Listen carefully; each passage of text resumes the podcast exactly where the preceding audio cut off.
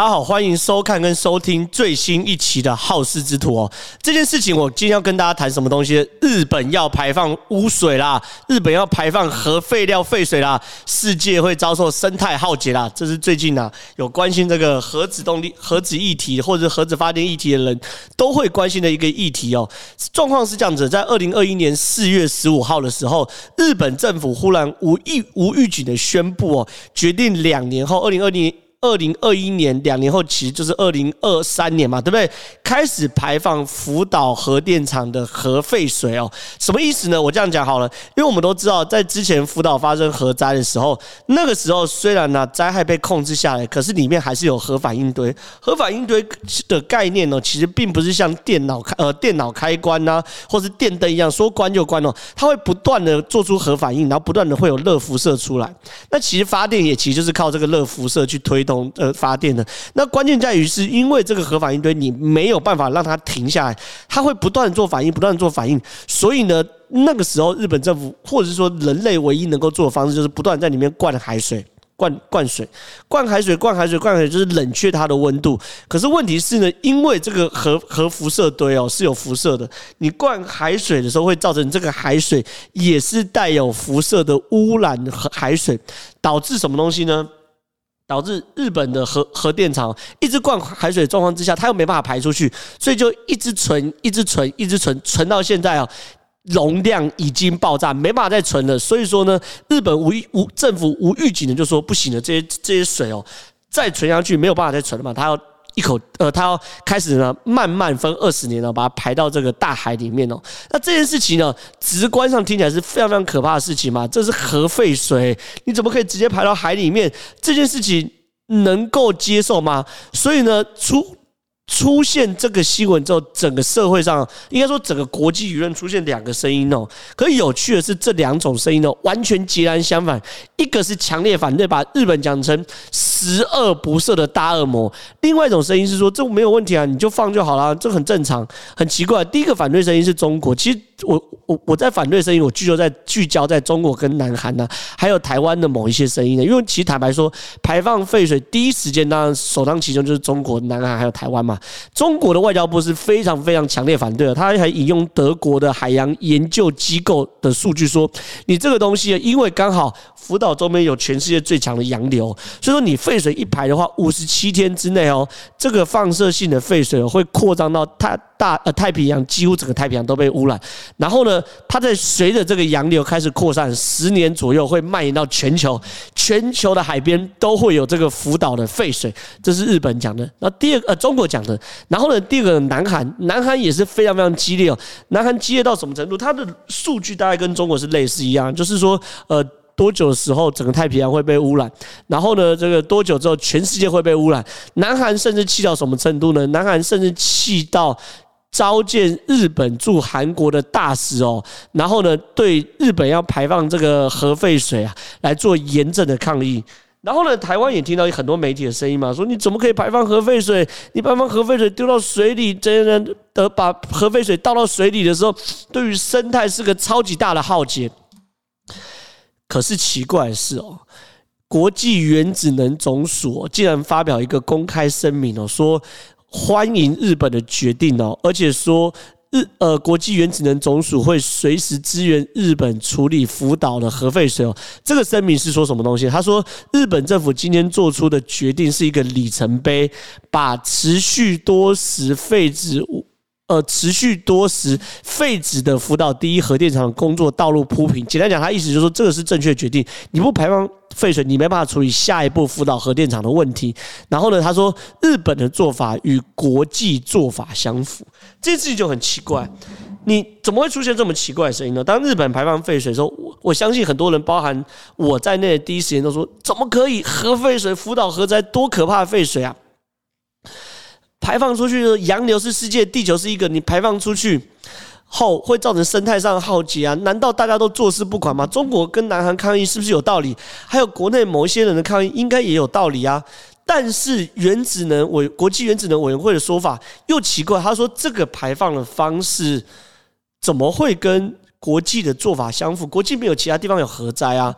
我先讲结论哦，这个议题我深入的去研究之后。我我我可以很负责任在那边下一个结论哦。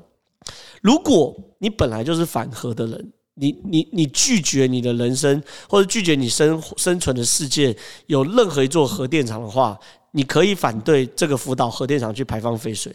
可是如果你是支持核电厂的人，就像呃台湾的很多团体，包含核能留言终结者，或者是一些国民党支持者，你是支持核电厂，甚至是支持核市场，或者是你自己本身。国家内部就有核电厂的国家，你是没有资格去反对这个议题的。为什么？因为我研究过，这个核电厂排放出废水，而福岛核电厂排放出来废水，其实它的废水的总量跟里面的浓度，其实跟呃一座核电厂一样。简单讲，如果今天福岛第一核电厂没有遭受到地震的灾害的话，它持续运转在今哦，持持续运转至今，它排放这个呃，你说核废水或是处理过的核核子核子重水都一样哦，这个水的水量里面含的放射物质跟现在要排放出去的物质是一样的，浓度是一样的，剂量是一样。怎么说？我接下来要进入到这个议题的深水区哦，就是。我们知道福岛核灾很严重，可是福岛核灾之后拿去胶洗反应堆这个核废水到底是什么样的废水？里面含有什么样的核子放射元素？这东西是我要跟他讨论，而且这个核子放射元素到底？呃，内涵什么？发生什么事情？我会一一跟大家分析哦。第一个，这个废水怎么来的？我就讲嘛。那时候二零一一年的时候，福岛核电厂呃地震跟海啸同时侵袭台日本的东北部嘛，对不对？造成一万九千人罹难嘛。那个时候核福岛核电厂里面有六三座反应堆熔熔熔毁嘛，对不对？后来呢，为了要让这个反应堆的核核反应堆进到稳定状态，你要降温，所以它就必须持续的去注水。那注水呢，这些冷却水流到反应炉了之后呢，然后呢，到反应炉之后呢，会被呃超级高浓度的辐射所污染。那每一天呢，它要。多少的水来冷却呢？非常多，一百四十吨的水哦，来去冷却这个水。那这个水呢，因为没办法排到大海里面，所以说现在就是说不断每天一百四十吨，每天一百四十吨，每天一百四十吨。然后呢，到今年三月的时候，排完就存起来，排完就存起来。可是你知道不可能无止境的储存哦。今年三月，日本已经存了一千零六十一座的这个反应水的储存槽，已经塞爆了，没办法再塞了。所以日本才会说，再持续再下去的话，顶多再撑两年就撑不住。所以两年后。他们一定要把这废水排出去。那这件事情要谈的事情是什么东西？这个废水呢，当然不会直接排出去，所有的废水都会经过一定程度的处理再排出去。这个废水呢，我先谈呃福岛这个呃用来冷却反应堆的废水，它的本质是什么？在讨论这个本质之前，要先了解一个放射元素，叫做氚哦。氚是氢的同位素，这个氚这字不好写啊，我可能会大大的一个氚字打在这边。这个氚是氢的同位素，它只要大量的放射线。打到氢原子的时候，它就会产生氚这个元素。那这个氚在自然上有没有？有，宇宙射线打到氢原子就会产生氚。那核子反应炉里面，你看，第一个我们是用海水或是地下水去去冷却它。那这个水里面，水的元素叫 H2O，里面就有氢。再配上这个核子反应炉里面的这个辐射打下去的时候，就会出现一个放射元素氚。所以。核子反应炉里面会有氚这样的放射性元素。那除了氚以外，有没有其他的核子反应元素？当然也有。这些核子反应元素很多，呃，可能有呃里面的核子反应元素除了氚之外还有很多。可关键事情是，这个废水哦，在处理之后，呃，都会先做前阶段的放射性的处理，包含离子交换，包含吸附，包含薄膜过滤之后。全部的放射性元素都可以被去除掉，可是唯独一个怎么样都去除不掉，就叫氚。所以换句话说，呃，我们当然知道这个福岛这个核子反应水炉里面哦，它会有大量的放射性元素。可第一个在排出去之前，会先做做过等离子交换啊、透渗透等等的，把我们可以去除掉的放射性元素全部都放射掉，呃，都去除掉。那里面唯独一个放射性元素叫做氚，会留在这个福岛核电厂的水里面。好了，这件事情是我们要讨论这个议题之前，大家要先了解第一个重点是这个福岛的核子反应堆的废水一定有放射性元素，不可能没有。它叫什么？它叫氚，这是第一个重点。第二个重点是，那一般核子发电厂在没有坏掉的情况之下，也会排放废水。那这个废水，呃，里面会有什么样的元素呢？我跟你讲，一样也是氚哦。我特别看一下这个，你看。我特别给大家看这个，这是核一厂一百零六年度放射性物质排放年报。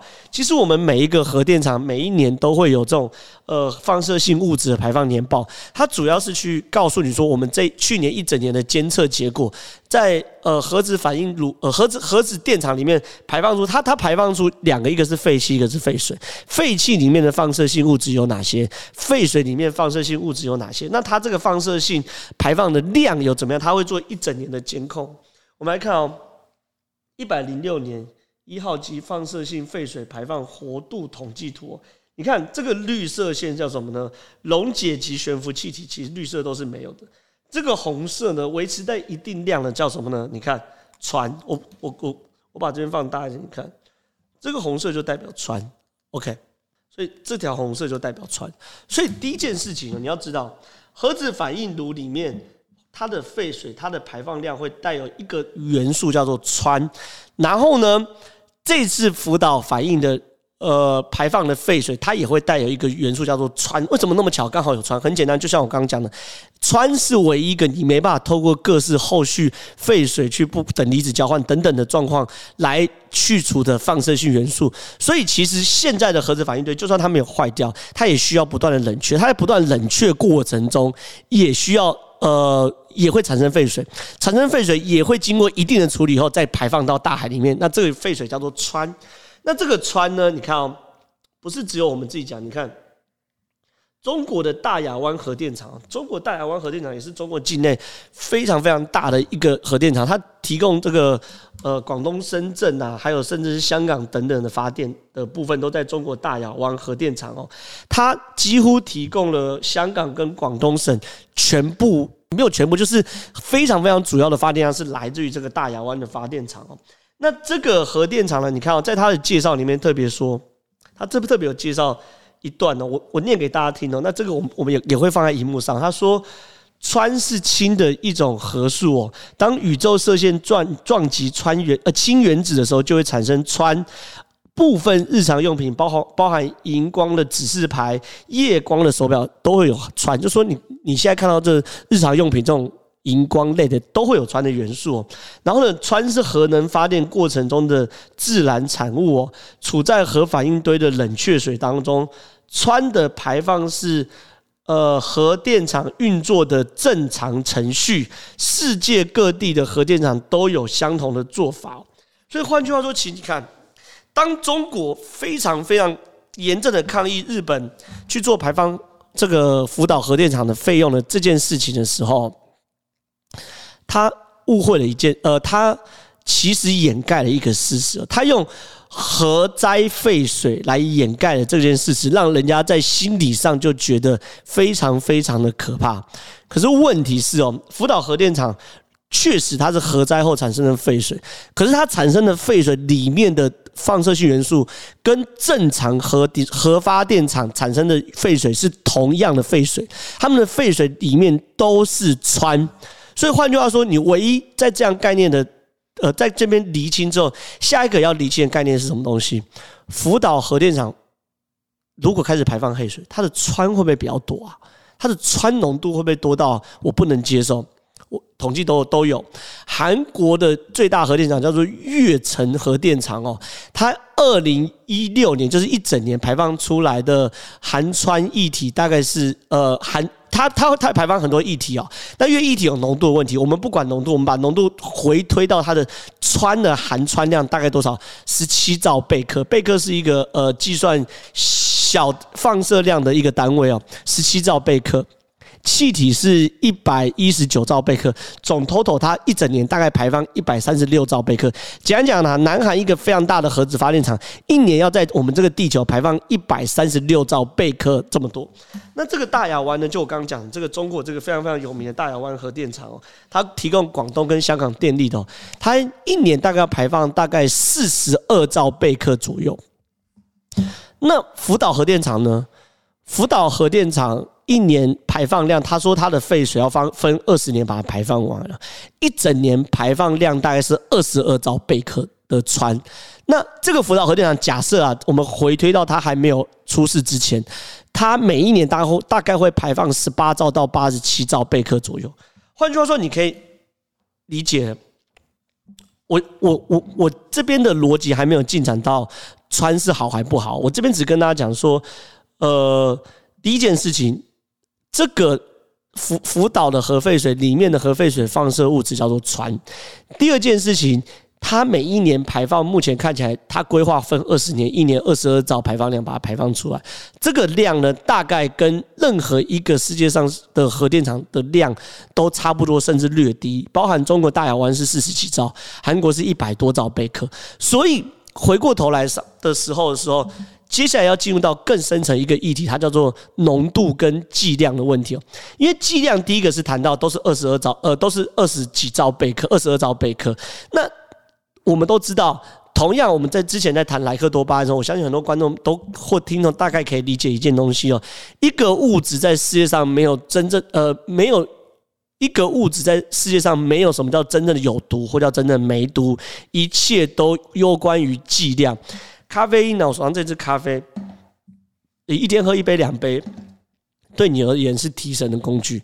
你一次喝四十杯、五十杯，你会中毒。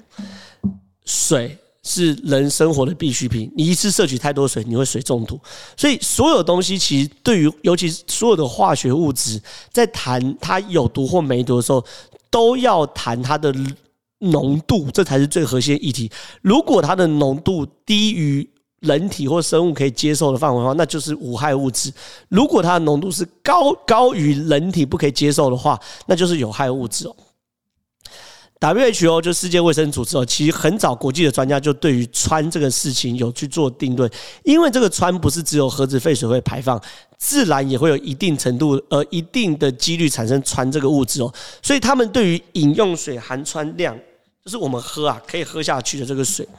含氚量的上限是每公升不可以超过一万贝克的氚，这是 WHO 的标准。那这一次，呃，福岛核废水排放出来的氚有多少呢？他们呢会先用水把这个核废水稀释掉，稀释掉之后呢，它会稀释到什么程度呢？每公升含一千五百贝克，是 WHO 可饮用水含氚量标准的六分之一哦。所以这件事情其实我觉得很清楚，它它变成一件事情是，我理解日本的核子专家跟日本记者会说。它排放出来的核废水是可以喝的，我我理解这心理上是很难接受，我自己也不太敢喝，我我自己也不能接受。可是你就科学上来说，呃，每公升含一万贝克以内的氚，它就是可以喝的饮用水。这个呢，剂量是一千五百贝克，大概是 WHO 的标准的六分之一哦。所以这个氚，你说它有毒，对。摄取超过一万每公升，摄取超过一万贝克的船对人体有有害有毒。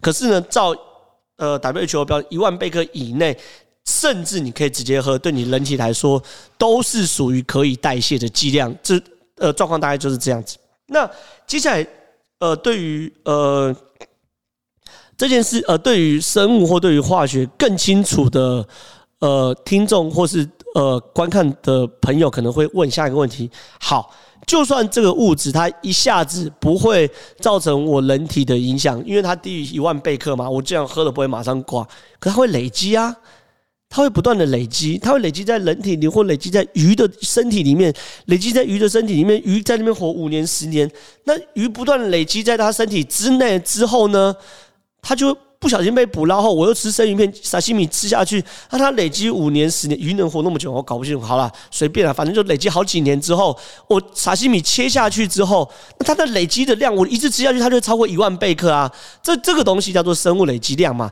如果你对于这件事情更懂一点的人，你可能会问这个问题。好，所以说我会进一步去解答这个逻辑上概念，或者这个科学上概念，什么叫做半衰期？要先了解一下半衰期哦。很多东西会不断累积啊，比如说像铅，吃到人体里面之后，它会不断在人体里面一直累积，一直累积，一直累积。很多重金属也会，可是放射线呢，它并不是重金属，它不会，它不会累积，它会衰退。什么叫半？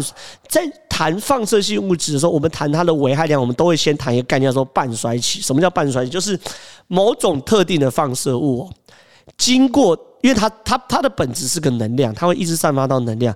这个放射物质哦，经过多少时间，它的放射量会只剩下初始期的一半，叫做半衰期。就说假设啊，它能量一开始是一百，你花多久时间会让它能量剩下五十？这叫做半衰期，因为你知道半衰期以后，你你就可以知道，假设啊，半衰期是一百年的话，它一百就会变五十，那再过一百年呢，五十变二十五，再过一百年呢，二十五变十二点五，它会不断的递减到一个程度，它就消失了。半衰期有每一个放射物质的半衰期都不一样，比如铀二三八，铀二三八半半衰期是多少？四十五亿年，四十五亿年概念什么东西？就是地球到现在呢，铀只掉了一半。哦，用二三八的能量，假设它从地球一一出生就存在的时候，它到现在又这个能量只掉一半，什么时候再掉一半呢？再过四十五亿年才会掉一半，永远不会掉的概念，因为它趋近于无穷大。碳十四的半衰期是多少？五千七百年。碳十四这件事情呢，因为它的半衰期是五千七百年，所以你常常看很多考古学家会说什么用碳十四的鉴定法可以鉴定说，呃，这个物物品距今我们呃我呃这个假设哈恐龙骨头距今我们的生命呃距今现在多久年？一万年、两万年？因为它就是用半衰期算嘛，它可以去检测这个能量，回说哦，这能量只剩四分之一，那就是一万一千四百年之之之前的东西，就它可以去算。好了。氚的半衰期呢？如果呢，它摆在摆在就是铺露在一般的环境，它的物理半衰期很长，十二点三六年。比如什么什么意思？就是说，好，可以这这个船放在地上，它的物理半衰期是十二点三六年，它就还掉一半，非常长，它是会累积的。可是呢，我要跟大家科普一件事情是，每一个放射物质都会有物理半衰期跟生物半衰期。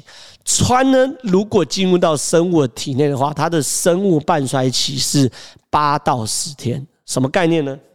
讲讲我们刚刚假设嘛，有一只鱼在出海口，在这个福岛的附近悠游的活着。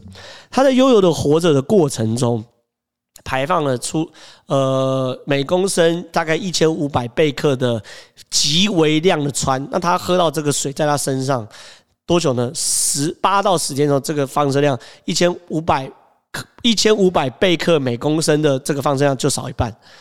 然后八到十天再少一半，所以说它在人呃，它的生物体内是不断的在很快的时间内，它就会半衰期、半衰期、半衰期到一个已经完全没有任何放射性的前提呃的状况之下，在这个鱼的身上会存在，所以它没有任何可累积性。这个可累积性，我们一般在谈这个放射性，至少要好几年的半衰期才有可能在生物上有可累积性。如果只是八到十天的话，代谢就一下就代谢掉，一下就代谢掉，一下就代谢掉。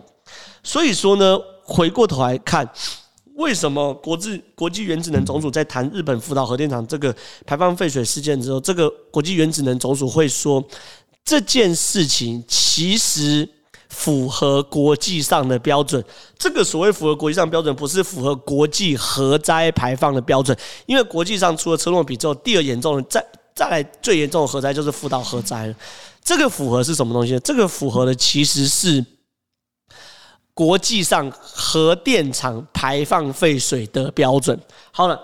因为呢，我刚刚讲这些所有的原理，包含在雨里面会不会累积这个氚，包含剂量，都在所有核电厂都是这样搞的，一公升一万贝克以内，然后呢排放到海里面。为什么排放到海里面不担心鱼会受影响？因为很简单，生物的半衰期很快。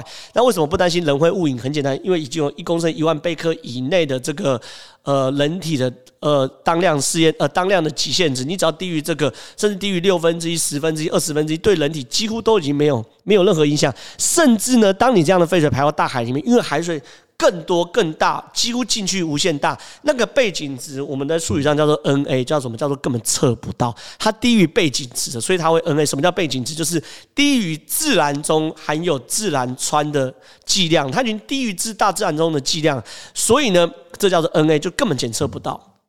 所以我要下结论了，你如果是一个完全的环保主义者。你批评这件事完全没有问题，问题，因为这是你的理念，你一贯的就是不希望地球增加任何一点的环境废物。但是同时，我希望你哦不要只批评，你也要提出解方，就是我们呃呃整个人类的用电缺口要怎么补足？这是你的自由，你的信仰都没有问题。可是有两个两个单位或两种类的有两个状况的人或政府没有资格去批评他。第一个，拥有核电厂的国家，中国。中国是世界排名第三核电厂多的国家。中国境内有四十八座核电厂，每一座核电厂排放出来废水，约等于今天福岛核电厂未来每年要排放出来的废水的含氚量，甚至更多。南韩有二十四座核电厂，世界排名第六。